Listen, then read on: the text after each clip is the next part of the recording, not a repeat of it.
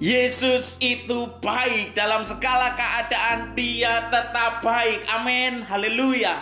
Uplifting 5 April 2021 saya mengajak saudara melihat Tuhan itu baik. Ada banyak orang bilang saya sudah melakukan ini itu tapi masalah saya belum dapat jawaban. Saya sudah berdoa bahkan puasa tapi saya masih sakit. Saya sudah melayani dengan setia, saya sudah memberi ke gereja tapi jodoh saya juga belum kelihatan. Saudara, kita sering dicekoi konsep bahwa untuk mendapatkan ini saya harus melakukan ini, untuk mendapatkan itu saya harus melakukan itu, sehingga kita gampang sekali iri dengan orang-orang yang kita rasa nggak sehebat kita, tapi kok berkatnya banyak.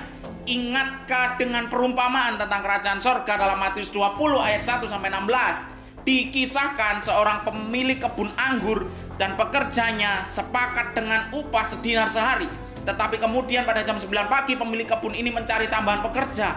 Lantas kemudian jam 12 siang dan jam 5 sore ia mendapatkan kembali pekerja yang baru. Pada pemberian upah semuanya diberikannya satu dinar.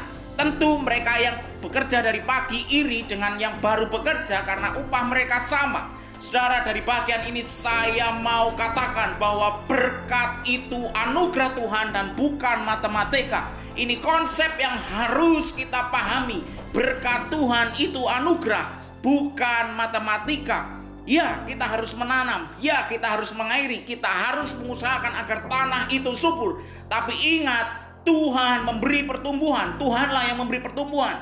Ini tidak berarti kita tidak perlu melakukan apa pun, tetapi karena Tuhan yang memberikan pertumbuhan, malah kita harus bekerja dengan lebih maksimal sambil meyakini bahwa upah yang kita terima adalah yang terbaik buat kita.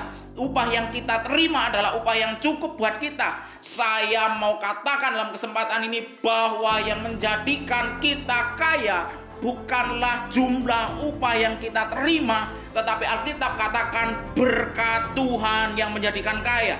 Dari satu dinar yang sama, tetapi kalau itu adalah berkat Tuhan, kita akan menikmati keberbedaan dari satu dinar yang bukan berkat Tuhan. Ingat, bukan matematika, tetapi anugerah Tuhan dan pemeliharaan Tuhan bagi hidup kita. Haleluya! Tuhan memberkati.